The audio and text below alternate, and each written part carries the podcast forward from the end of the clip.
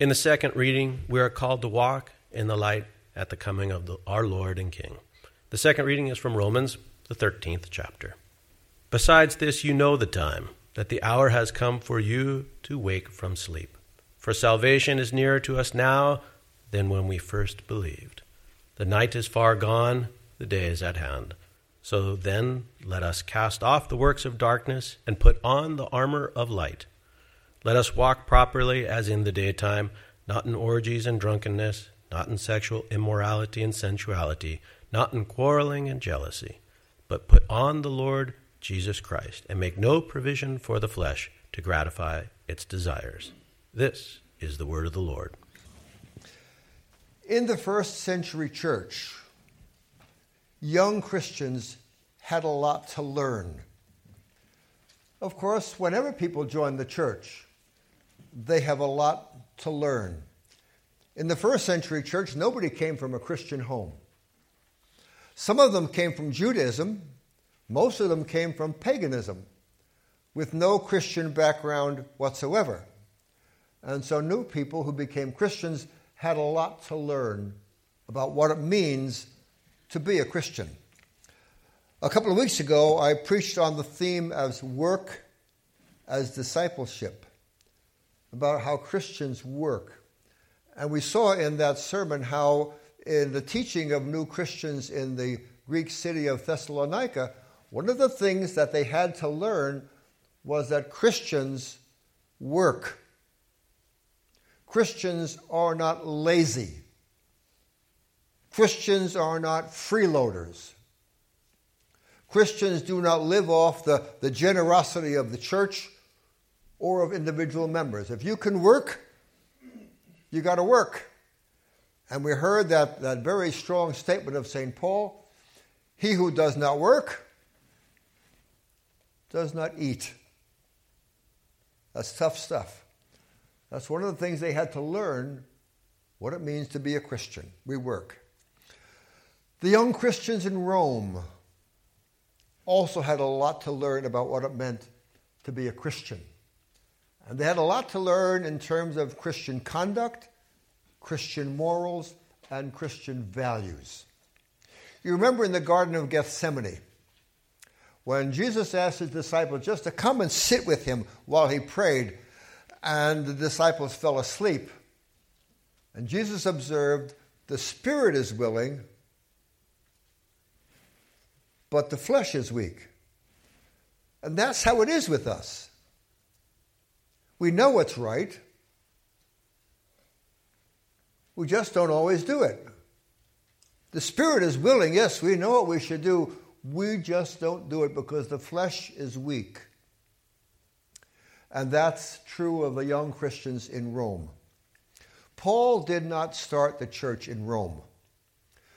He had not visited the church in Rome. He knew some of the people there, but he didn't know very many of them. And his hope was that someday he could visit Rome, and having visited there, he would go on to Spain because he wanted to preach in Spain where no one had been before with the gospel. Well, he got to Rome in chains, a prisoner of the Romans, and he never got to Spain. The letter that he wrote to the church in Rome, the letter to the Romans, is, among other things, an introductory letter to them, to introduce himself to them, knowing that he's going to come and visit them. In this letter, he tells them what he teaches about the Christian faith, and he tells them what they can expect to hear from him when he gets there. And in this letter, in at least three places, he addresses the matter of Christian morality, Christian conduct. In chapter 6, St. Paul attacks a teaching that was going on in the Roman church that it's okay to sin. It's okay to sin because God forgives you. And if a little forgiveness feels good, then you get it, don't you? You get it. If a little forgiveness feels good, then a lot of forgiveness feels better.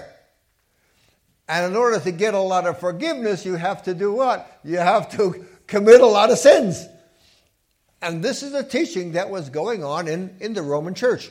Paul calls it in chapter 6, are we to continue in sin that grace may abound? Should we do that as Christians? Shall we continue in sin that grace may abound? And to speak against that, then St. Paul reminded them that they were baptized. And baptism, among other things, is a death and a resurrection.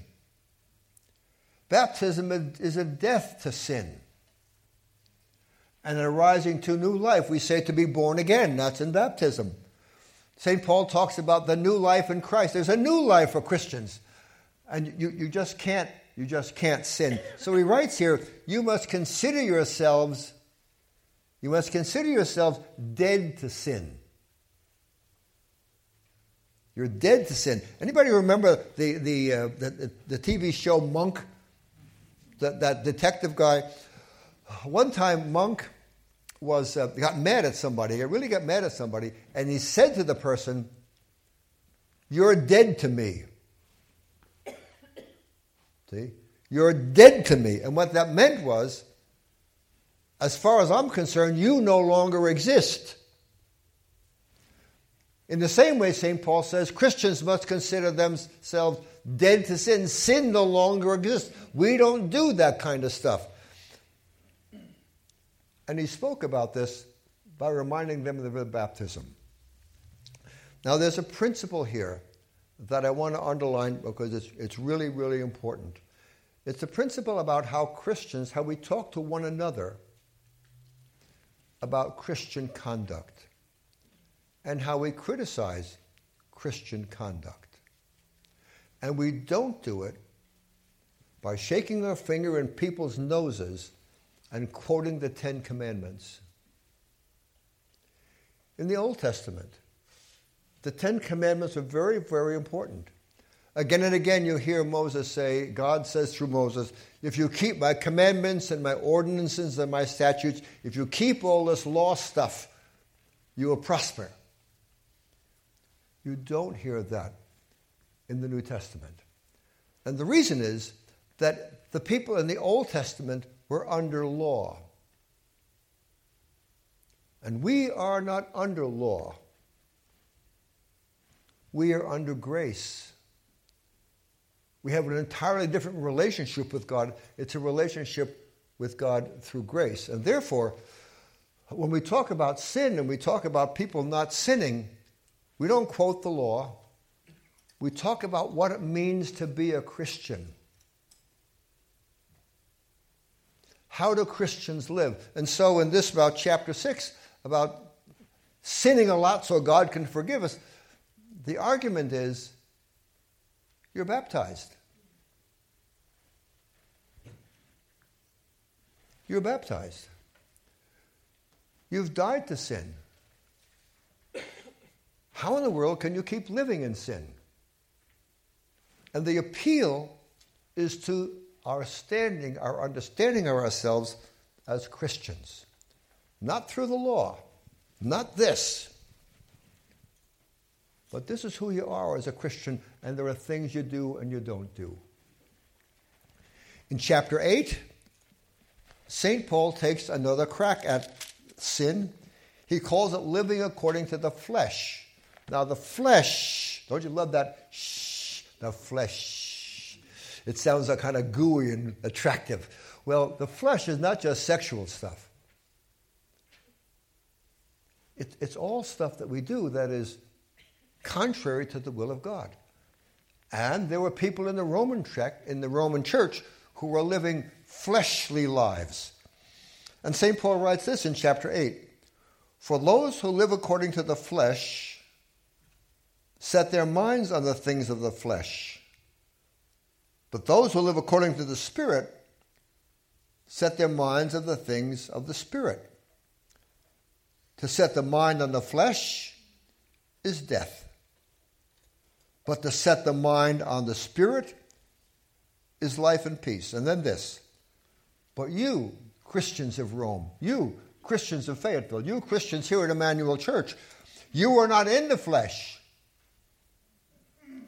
You are in the Spirit, since God's Spirit dwells in you. And the message to the Roman Christians wasn't this. It was a reminder that when they had been baptized and when they had come to Christ, they had received the Holy Spirit. And the Holy Spirit takes your mind off the flesh and puts your mind on the Spirit. So when St. Paul spoke about evil, he didn't quote the Ten Commandments. He reminded people what it means to be a Christian and the things that they had agreed to when they were baptized. Now, again, in Romans 13, we have it again, and this is the reading for today. St. Paul says, besides this, you know the time. The hour has come for you to wake from sleep. See, they're sleeping. For salvation is nearer to us than when we first believed. The night is far gone. The day is at hand. So let us then cast off the works of darkness. The works of darkness. Cast them off and put on the armor of light. Let us walk properly. Go ahead. As in the daytime. Not in orgies and drunkenness, not in sexual immorality and sensuality, not in quarreling and jealousy, but put on the Lord Jesus Christ and make no provision for the flesh to gratify its desires. Now, this list here is called a vice list. It's a list of vices. It's a list of stuff that Christians shouldn't do. Jesus had a vice list, and it's in the 7th chapter of Mark. Let me read you the list of things that Jesus put down for vices. The first one is fornication. Fornication is simply sex outside of marriage. It heads most vice lists, and the reason is that it was the biggest vice. Here it is. Fornication, theft, murder, adultery, avarice, wickedness, deceit, licentiousness, envy, slander, pride, and folly. That's the list of vices that Jesus lists, things that we don't do, things that come from the human heart and separate us from God. That's a lot of bad stuff. Probably the most well-known vice list comes from Paul's letter to the Galatians. I want to read this. He calls this the works of the flesh. Now, the works of the flesh are obvious. Fornication, impurity, licentiousness, idolatry, sorcery, enmities, strife, jealousy, anger, quarrels, dissensions, factions, envy, drunkenness, carousing, and things like these. That's quite a list. And the idea is that we Christians don't do that. Here, this vice list is not very long. Orgies and drunkenness. My translation says carousing. Carousing. And when I think of carousing, I think of the Mardi Gras parade in New Orleans. You know, some of the stuff they do in the Mardi Gras parade is pretty gross. It's pretty immoral. It really is. And in Paul's day, there were parades like that from the various religions. Carousing and drunkenness. The next are sexual immorality and sensuality. And then quarreling and jealousy. Now think about this. Quarreling and jealousy are put on the same level as immorality of all kinds. Quarreling and jealousy are just as bad as the other stuff here. Think about this church. This is the kind of stuff that's going on in that church. And if there were a bishop, if it happened in a church today and there was a bishop, he'd close the church down. because we don't do that stuff. Now, the question is, how does St. Paul speak against it? Well, the first thing he talks about is to walk in the light. That sounds rather mild, doesn't it? To walk in the light. God is light. If we walk in the light as he is in the light, we have fellowship one with another, and the blood of Jesus cleanses us from all sins. Sin hates the light. Sin loves darkness, because in the darkness, you can get away with a lot of stuff. In the darkness, you are anonymous, and you're kind of free to let the weak flesh do its thing. The darkness. There is a new kind of darkness, it seems to me, in our 21st century of computers that I'd like to highlight. You know, most browsers, most web browsers have a function called in private browsing or incognito browsing. Do you know about that? And in this kind of browsing, when you go into that mode, the things you look at on the computer are not retained in the memory of your computer, so that no one can tell where you've been and what you've been looking on on the computer. Now, some folks would argue, well, that's there so that if you're going to buy a present for your husband and wife and you're going to search online, he or she can't tell where you've been. Yeah, right. For me, that's been put there for pornography, because people can search pornography all they want, and when they turn their computer off, there's no record of it. There's pornography, and the computer is the pornograph. And that's darkness. That in private browsing, that browsing where you can't be found, that's browsing in the dark. And evil loves the dark. And St. Paul said, give up the darkness and walk in the light. He didn't say this stuff is bad, although people know it's bad. What he said was, walk in the light. And he also said, put on the Lord Jesus Christ. Now, as I was preparing this sermon, I had that all figured out. And here's how I had it figured out. What I was going to say is that imagine that I wear this white robe. Now, imagine that we all had white robes. Everybody gets a white robe, and you go out there, and you wear your white robe, whatever you're doing. Can you imagine that? And people say, well, what are you doing with that white robe on? Well, I'm a Christian. And this represents my purity. This represents my relationship to Jesus Christ. Put on Jesus Christ. I thought, wow, that's a wonderful idea. You know, when you go to McDonald's, everybody in McDonald's has put on McDonald's, haven't they?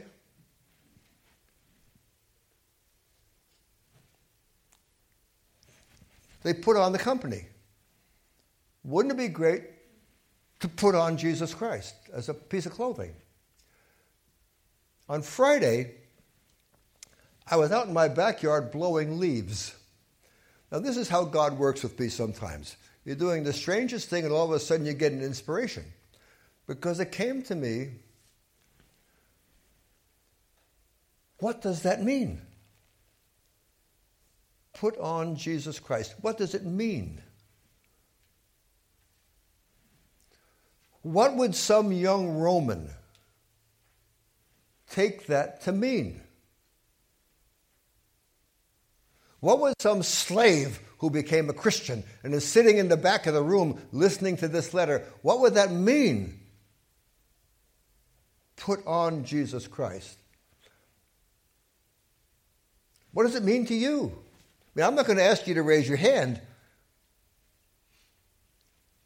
but I simply ask you to think about, what does that mean?